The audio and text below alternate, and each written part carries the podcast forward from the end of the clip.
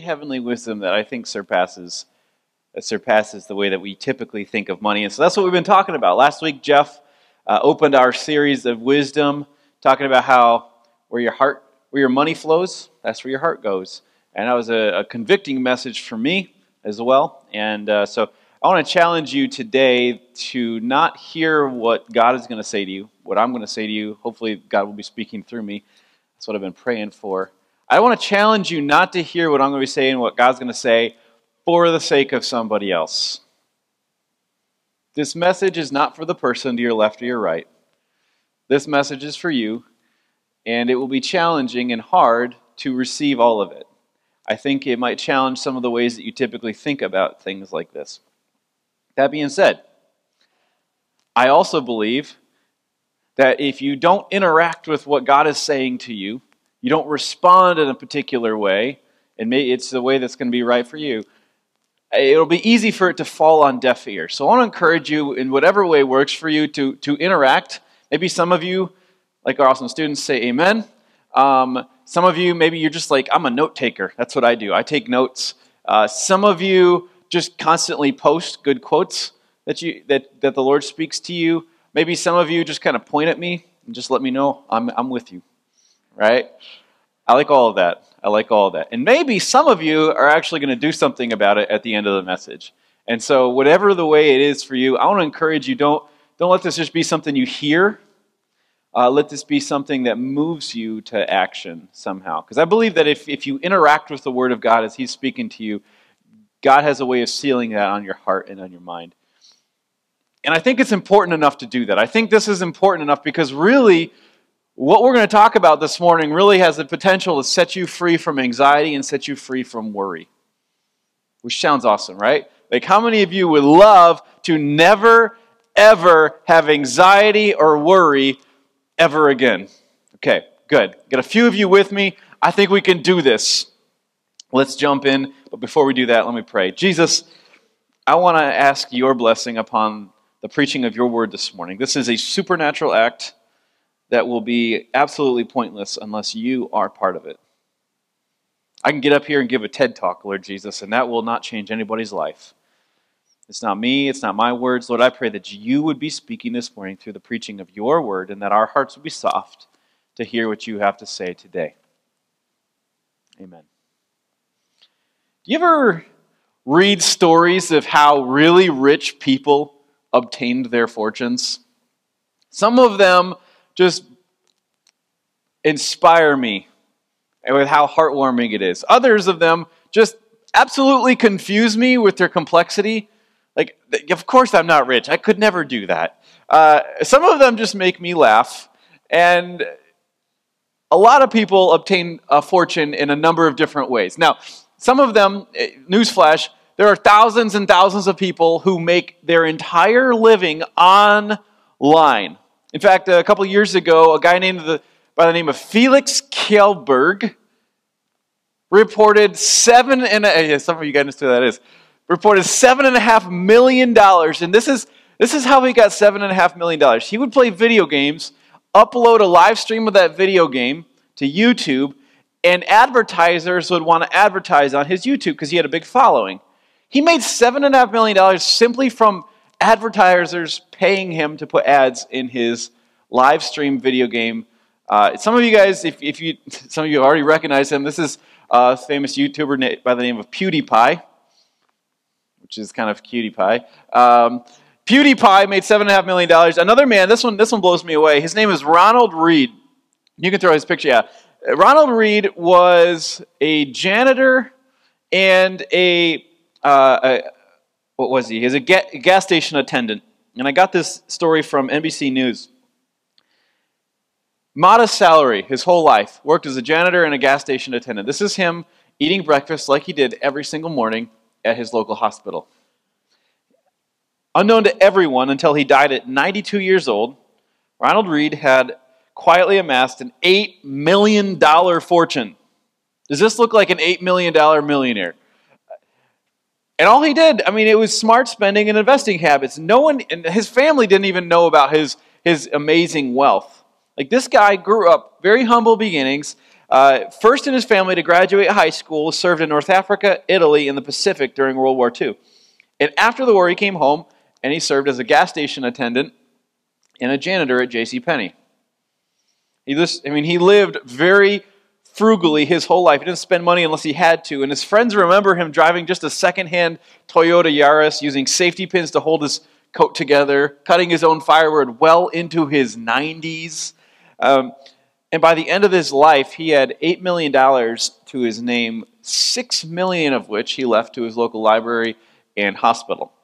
I love this. But here's the point wealth uh, is experienced in many different forms and at many different stages of life. But the one thing that's common about wealth is everybody wants a little bit more than what they have, and nobody wants to lose it. Right? Like, everybody wants more money than what they currently have, including me, and nobody wants to lose it. In just a moment, I want to introduce to you a powerful and very hard hitting message from the mouth and the heart of Jesus. And if you actually take his advice seriously, I think you will experience unprecedented wealth that will never depreciate and will be impossible to lose, and you're going to discover unexplainable freedom from anxiety and worry. And you're like, Pastor Brand, there is no possible way on planet Earth that you could deliver a promise like that. Uh, that sounds way too good to be true. But before we dive into His Word, I, I want to prepare you for what I'm about to say. Because I think that you're going to, what you're going to receive from Jesus is not actually going to be easy to hear. I'm not talking about a get rich quick strategy. This is wealth building that lasts. If, your if your life is going to look different, then your life is going to have to look different. I know, that was deep. Maybe some of you should write that down. If your life is going to look different, your life might actually have to look different. And, and that's what Jesus is really good at helping you achieve. So I really believe that if you let Him, Jesus will help you experience less anxiety and more peace, lower risk and greater wealth. And the best part is you can't ever lose it. Now I know I have your attention. So let's dive into Jesus' word today. If you have your Bible, turn with me to Luke chapter 12. Luke chapter 12, we're going to be in verse 13, and you can stand for the reading of God's word. We're going to read it together on the screen here. Luke chapter 12. I'd encourage you, if you have a Bible, read it out of your own Bible. I don't want you to just take my word for it, take God's word for it. Here we go. It says, Someone in the crowd said to him, Teacher, tell my brother to divide the inheritance with me. But he said, Man, who made me a judge or arbitrator over you? And he said to them, Take care and be on guard against all covetousness, for one's life does not consist in the abundance of his possessions. And he told them a parable, saying, The land of a rich man produced plentifully. And he thought to himself, What shall I do? For I have nowhere to store my crops. And he said, I will do this I will tear down my barns and build larger ones.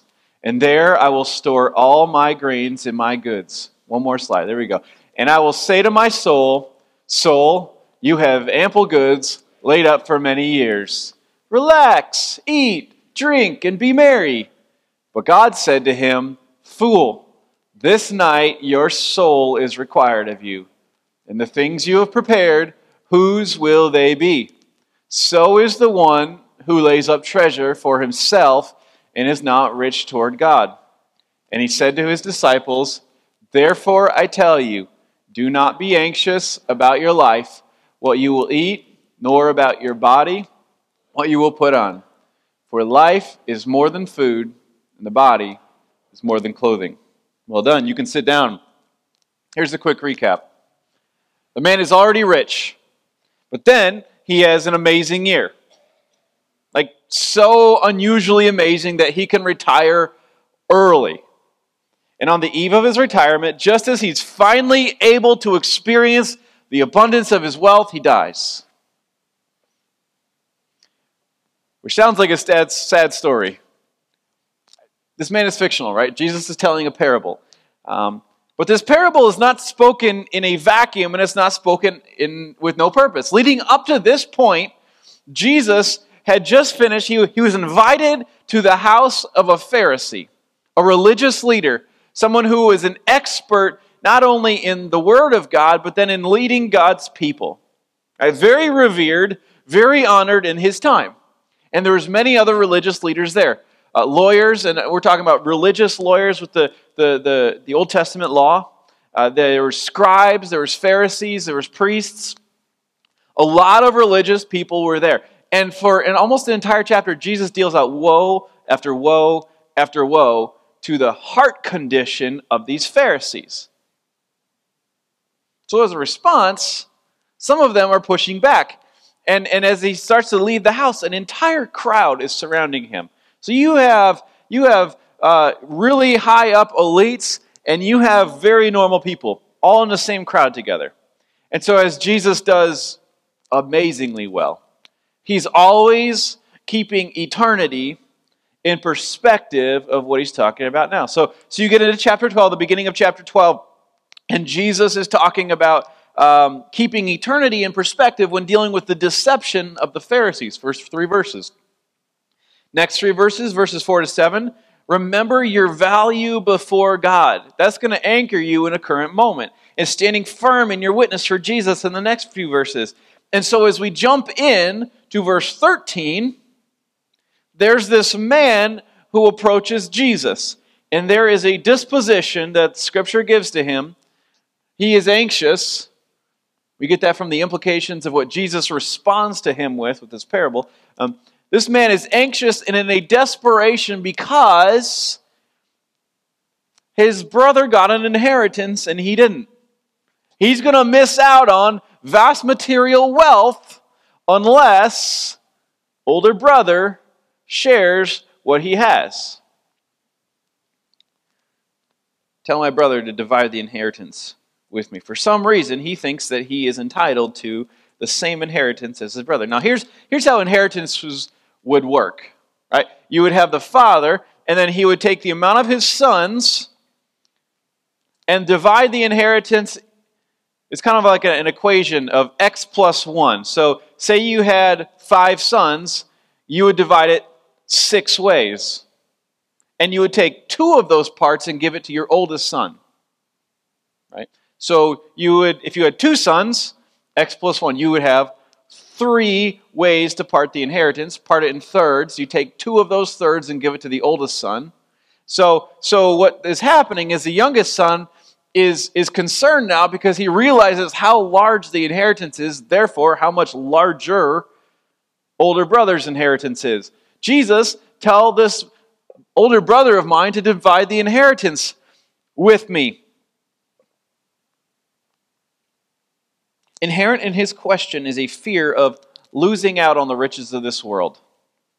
But I think even deeper, and I think Jesus sees into this based on his response, even deeper than this is a, is a, is a false belief that he's actually going to be able to keep here on this earth everything that he inherits.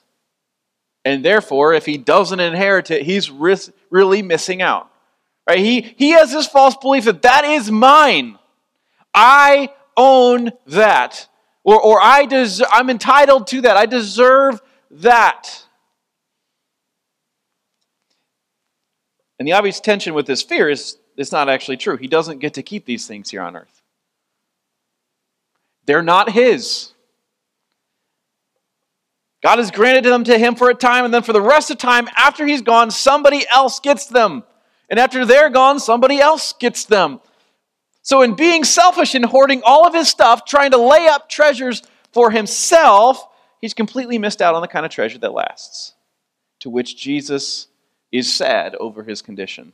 So, in the following verses, Jesus you know, sends out this stern warning against all kind of covetousness, all kind of selfish greediness, and, and his initial point is one's life does not consist in the abundance of his possessions. In other words, it's not about what you have here on earth. That's, there's more to life than that. So Jesus likens this man's attitude towards wealth to this wealthy farmer in the parable. But at the end of the parable, what I'm left with is this this question, this, this, it's just still kind of burning inside of me. Okay, is this just one of one of your ways of saying um, that that, that uh, life is meaningless? There, there's it's futile to store up wealth. Is this just one of those depressing stories with a predictable point, Jesus? Are you just kind of regurgitating the book of Ecclesiastes? And the answer is no. I think the actually what Jesus is saying is the exact opposite. You, you read through this and you're like, man, are you just saying it's pointless to store up wealth? And I think Jesus is saying the exact opposite. And, and the clue that cues me into this is the word that God calls this wealthy farmer. He calls him a fool. Fool. Which is kind of like getting slapped in the face or punched in the nose. You're like, what? It's, it's, it's blunt and it's offensive, um, but it's also pitying. God says, This fool, this very light night, your life will be demanded of you. Then who will get what you prepared for yourself? And the more I think about it, the more I kind of ruminated on this, the word fool really seems out of place. It really seems like a strange thing to call him, especially if you consider all of the names that God could have referred to him as. Right? On, the one hand, God could have said, You, you poor man. You, you poor man. That, that would have been a statement about this man's misfortune, right? He was unlucky to die too soon to experience all of his wealth that God had blessed him with. You, you poor man. No moral judgment, just pity. On the other hand, God could have said, You wicked man. This label, this wicked label, would have referred to his moral condition, that he had done something wrong in his character by keeping all of this wealth for himself and not sharing it with people in need. He could have been judging the man for being too selfish. You wicked man. And God doesn't call him either of these things. Rather, he, he, he doesn't comment on the man's misfortune, he doesn't comment on the man's moral character. What he comments on is this man's low intelligence. You are dumb. You fool. It's not you wicked man. Not you poor man, not you evil man, not you selfish man. You fool. You're dumb. You didn't, you didn't think things all the way through. You made a tactical error in the way that you lived your life. Which is, which is unusual as I think about this, because this is a savvy businessman, fabulously wealthy, the desire of all of the guys in town. This guy actually played the markets pretty well. He played the crops pretty well. He amassed a very good fortune for himself. So we don't expect God to say, You're stupid. But that's what God calls this guy. And God asks, What will you get with all of these things that you've prepared for yourself? Who will get what you have? And the implied answer is, Not you. It's going to pass to somebody else. God is saying you didn't act in your own best self interest. You did yourself a disservice. And so, with this concise statement in verse 21, Jesus says, So is the one who lays up treasure for himself and is not rich towards God. He's drawing this revealing parallel, parallel between this man's poor sta- state, eternal misfortune, parallel between this guy and those who are not rich toward God. Now, think about this. The wealthy farmer could not possibly have known that he was going to die when he did. No one, no one knows when they're going to die. And even if he did, everybody dies. It's kind of expected. I think the last stat I read was like 10 out of 10 people die. Like you can kind of bank on it. And so, so to say that this guy didn't think things all the way through is kind of head scratching. Like, what are you talking about? What alternative is there, God?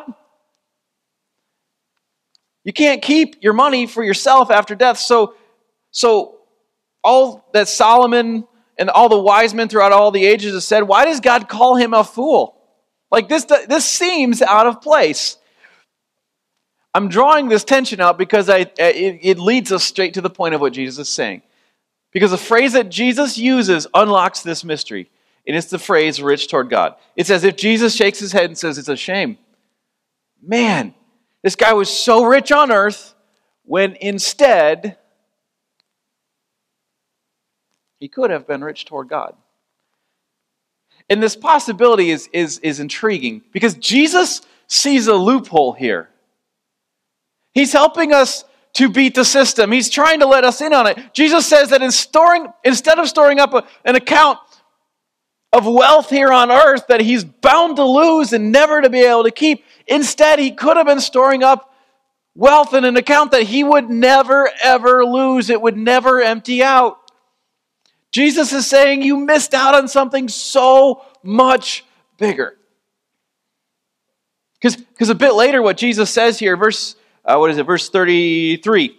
Jesus says, Provide yourselves with money bags that do not grow old, and with a treasure in heaven that does not fail, where no thief approaches and no moth destroys.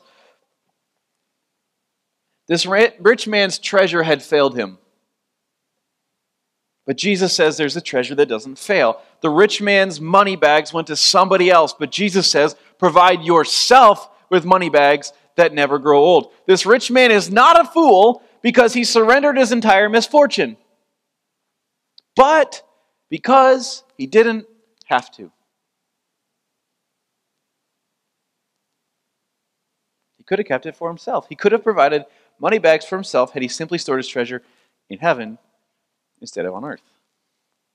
So as I look at this text, Jesus seems to be saying to this rich man and everybody or to this to this uh, this anxious brother who missed out on his inheritance and everybody else listening that there's more to life than anxiously accumulating an abundance of possessions here on earth and he's going to discover life when he's rich towards God believing that he will take care of him that when he's rich towards God he's going to discover a freedom from worry a freedom from anxiety and he's going to gain wealth that he can never lose that's what Jesus is saying to this desperately anxious brother. But I think what Jesus is saying to us is a similar thing that there's more to life than anxiously accumulating an abundance of possessions here on earth that you're bound to lose. Be rich towards God, believe that He's going to take care of you. Don't believe the lies that stress and anxiety are trying to give to you. When you do this, you will discover freedom from worry, freedom from anxiety, and you're going to gain wealth that you can never lose. In other words, if I could summarize what Jesus is saying, and I think he does it very concisely, be rich toward God. Be fabulously wealthy. Be abundantly lucrative. Be rich towards God. There's a direction that your riches go where they won't come, come failing. They won't come crashing down. They won't empty out. Be rich toward God. And I love that. It sounds so pithy and wise. And, and I'm like, oh man, that's like a bumper sticker. That's like a t shirt. That's like a, a wristband. That sounds so good. And then I start thinking about it. It's like, but what does it mean? like, okay, I want to be rich. How? In 2019, what does it look like to actually be rich towards God? And I want to, I want to draw three ways that we can be rich towards God. Three ways today, in 2019, 2020, that we can be rich towards God. The first one is to live out your belief in a real way. Like put your money where your mouth is. You say you believe God? You say that you trust that God will provide? Live out your belief in a real way. The first, I make this point first because I really believe that if you don't actually believe what Jesus is saying here, you're not going to, this won't be something that lasts in your life you're not going to go for it in the same all in manner that Jesus is describing. And, and by believing, I'm not talking about this sentiment of hope, but, but the lived demonstration of an actual conviction. That's believing. Live as, actually, live as if you actually believe God will take care of you. And in fact, the accurate conclusion can be drawn from what Jesus is saying here that when you're when you're anxious to accumulate an abundance of possessions here on earth, you are actually living as if you believe God is a liar and doesn't care about you. Now, I need to be my own provider. It's called practical atheism. I say I believe in God, but I don't live like I mean it. Every time the enemy fires a temptation at you to lay up treasure for yourself, what he's doing is fighting against you in the same way that he fought against Adam and Eve in the garden, he fought against Jesus in the wilderness. Did God really say? Will God actually take care of you? Is he truly going to be there for you? is that just like a nice sentiment? Every time that you fall for the temptation to increase your anxiety by accumulating treasure for yourself, you are living like a fool, as if there is no God. You're acting as if God doesn't care for you. But every time you choose to be rich towards God, living by faith, you're bringing joy to the heart of God. It's God's joy. And you're released from, God, from anxiety. You're brought into a mind blowing peace. And you're building a wealth that you can never, ever lose. Psalm 14:1, I love how it says it. The fool has said in his heart, There is no God.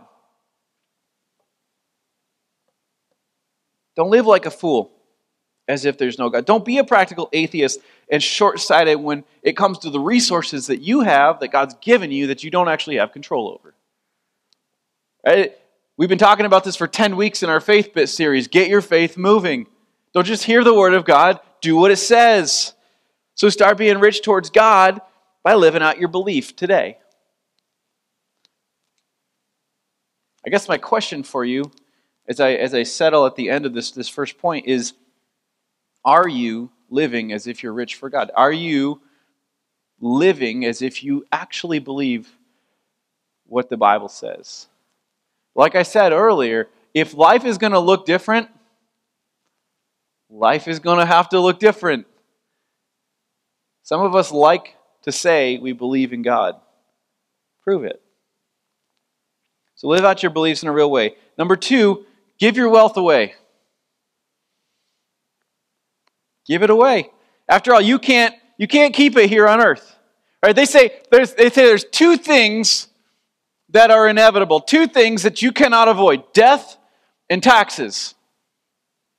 Right? And Jesus is saying that there's actually a way to cheat both. Right? Give your money away here on earth. You're going to die, but your money doesn't have to. Give your money away here on earth, and you are going to store up an abundance of treasure in heaven. He's talking material wealth. Give your money away, and frankly, you might even get a killer tax break doing that. And so, I think about that. How exactly is this storing treasure in heaven accomplished? What does that even look like? Jesus tells us that. If you, if you take a look at the sentence that comes just before provide money bags for yourselves. This is verse 33. What does he say? He says, Sell your possession and give to the needy. Provide money bags with yourself that don't grow old, and a treasure in heaven that does not fail. The answer to this question is actually remarkably simple. All that's necessary to transfer wealth from an earthly account to a heavenly account is to give it all away. Whatever you give away, you keep. Whatever you give up, you get to keep. And, and I think once you see how this giving works, you actually begin to realize that's the smartest way to deal with all of the abundance of wealth that God has provided for you. That's the smart thing. If you remember what Jesus said to the rich ruler, he said that the reason he should have sold his possessions and given to the poor was not that it would have been a nice and loving and charitable thing to do, was not that it would have made the world a better place, was not that it would have done something for his character. This is interesting. As Jesus talks about money,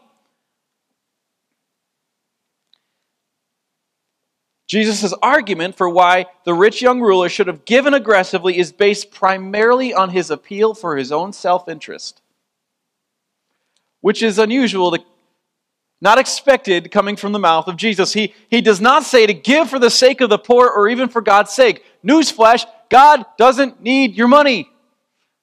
He kind of made it all. He gave it to you in the first place. He's not broke. And Jesus said, The poor you will always have with you. You can always give to, like, Jesus is saying to the rich ruler here, Give, give your money away for your own self interest. Like a wise financial planner, Jesus is dispensing advice here on how to invest strategically. Like heavenly, eternal wealth management solutions. Give your money away that you can't keep it in order to earn money that you can keep. Famous missionary Jim Elliot used this phrase, and I, I love this. This captures the heart of what Jesus is saying. He said, He is no fool who gives what he cannot keep to gain what he cannot lose. He is no fool who gives what he cannot keep to gain what he cannot lose. Did you catch that? Like, he is no fool.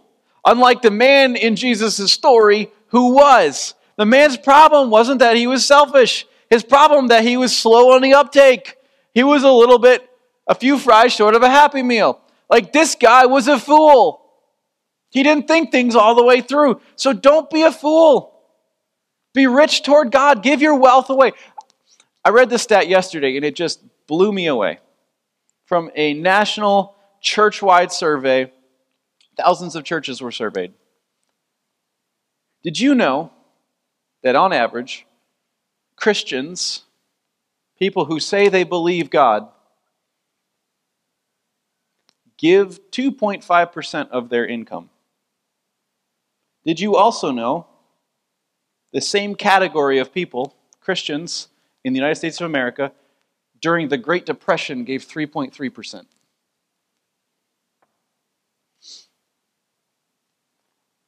It's telling I think God is saying it's telling where your heart is. Like Jeff, Jeff said, Pastor Jeff said this beautifully last week. If Jesus doesn't have your money, he doesn't actually have all of your heart. Where your money goes, your heart flows. I am not saying this to you this morning because I want your money. I know God will provide.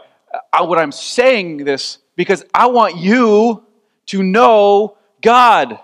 I want you to experience something that Jesus is offering for the wise, for the prudent. Jesus is giving heavenly wisdom for each one of us.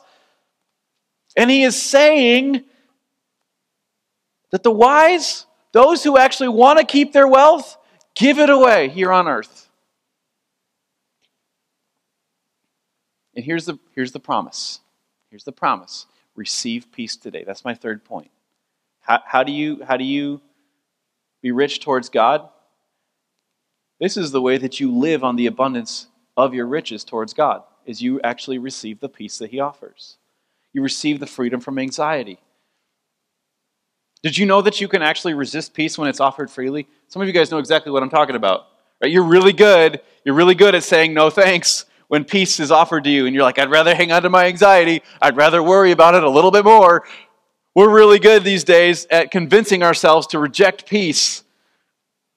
But remember what, what we're saying like where your money goes, that's where your heart flows. And when your money and your heart is flowing steadily towards God, you're going to experience a byproduct of peace and you're going to start to notice anxiety and worry just begin to vanish. When God's in control of your finances, you'll find that He's also going to be in control of your heart and in control of your mind, and that brings peace and that banishes anxiety. And you're going to receive that kind of peace the moment that you begin to let your money flow towards God. I love this. Immediately following the parable, right? Jesus gives this parable of the rich and wealthy farmer. Immediately after that, he illustrates his main point, his conclusion of what he's trying to say. He illustrates that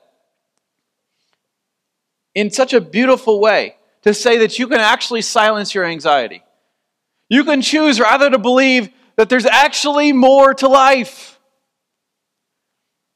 There's more to treasures that are meant, there's more to life than treasures that are meant only for you. Anxiety gets louder when you believe the lie that what you have compared to somebody else is the way that you measure your life. When you do that, anxiety begins to skyrocket. And Jesus is saying that there's more. There's more. Anxiety doesn't have to cripple you.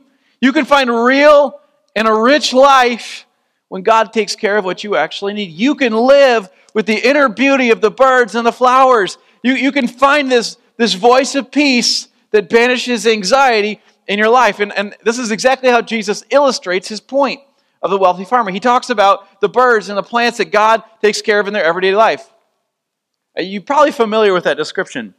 You've probably seen it embroidered on a pillow or in a frame at Hobby Lobby or something like that. Listen, this is this is powerful. Listen to what Jesus says, verse 24. Consider the ravens. They neither sow nor reap, they have neither storehouses nor barns, and yet God feeds them. Are you not Oh, I lost my spot. God feeds them. Of how much more value are you than the birds? And which of you, by being anxious, can add a single hour to his span of life?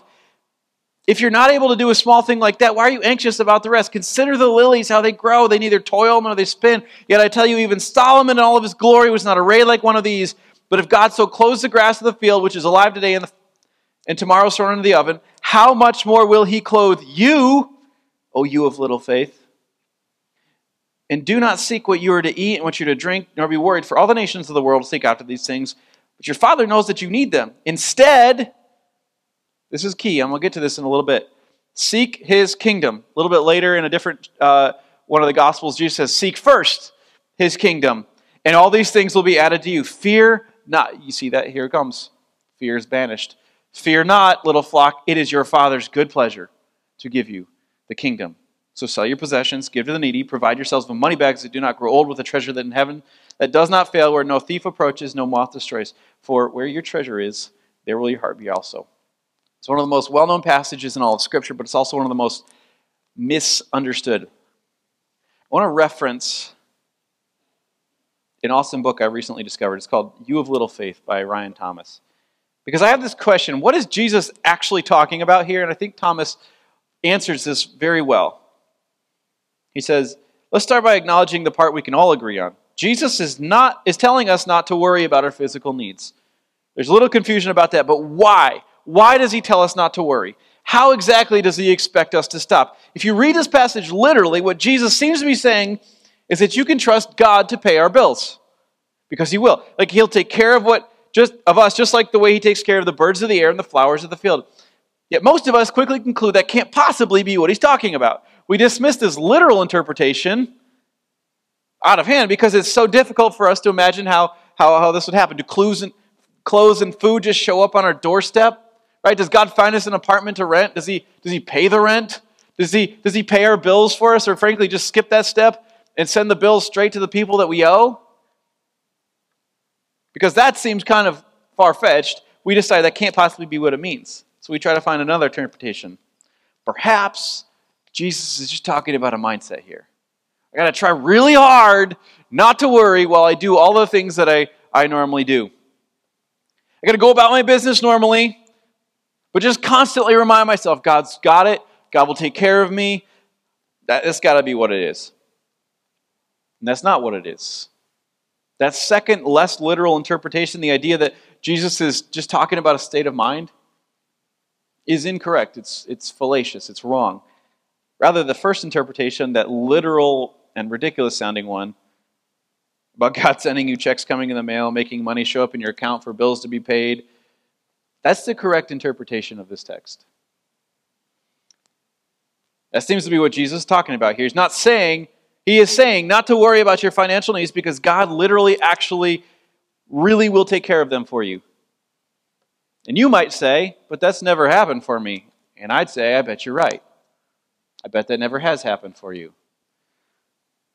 And you might say, well, you might have probably expected me to say, well, yeah, I'm sure it's happened for you. You just didn't realize that you need to have a different perspective. Uh, you weren't paying attention. But I think that's a cop out. To be honest, my guess is God probably hasn't ever provided for your needs in that sort of way, and I think I know why. And maybe He has, and I think I know why. Many of the promises in the Bible have this interesting feature. They're not promises. Well, in, in the traditional sense of the word.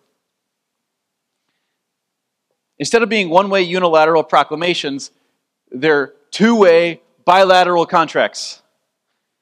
Right? They're covenants in which each side has a part to play. God does his part, we do our part. If then, if you do this, then I will do this, God says.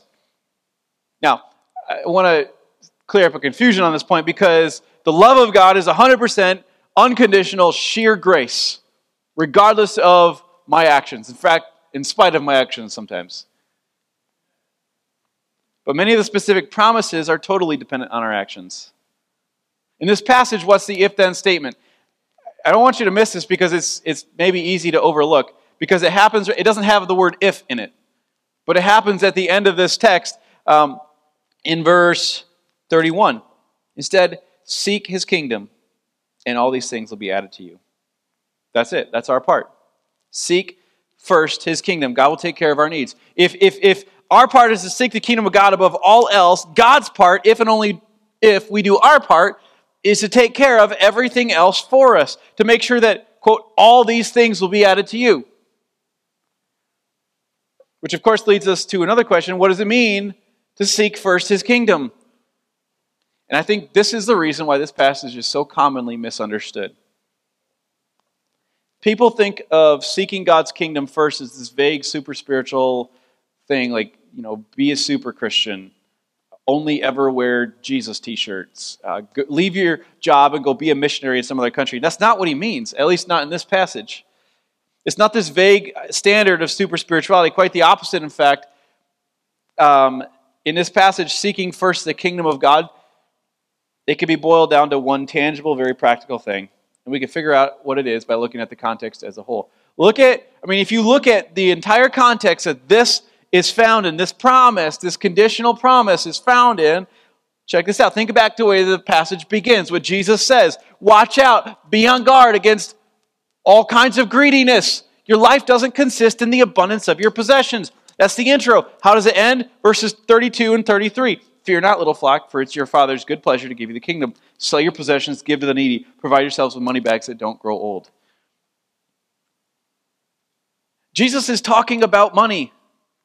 He end, starts by talking about money. He ends by talking about money. And in the middle, he's talking about the types of material needs that require money. Putting it all together, this famous worry or anxiety passage is not actually about worry, at least in the direct sense. It's about the one specific subject we're most prone to worry about. It's about money. So when Jesus says, I'm going to land the plane here really fast. When Jesus says to seek first the kingdom of God, that might mean a number of different material things. But the one thing it certainly means, the one thing it has to mean based on the context, is about money. So, what does it mean to seek first the kingdom of God? It means to give your money first to the kingdom of God before meeting your own physical needs. Seek first the kingdom, then comes the promise. If you do that, God will provide for you financially. This is a money passage. And that's where the peace of God resides. That's where anxiety is banished.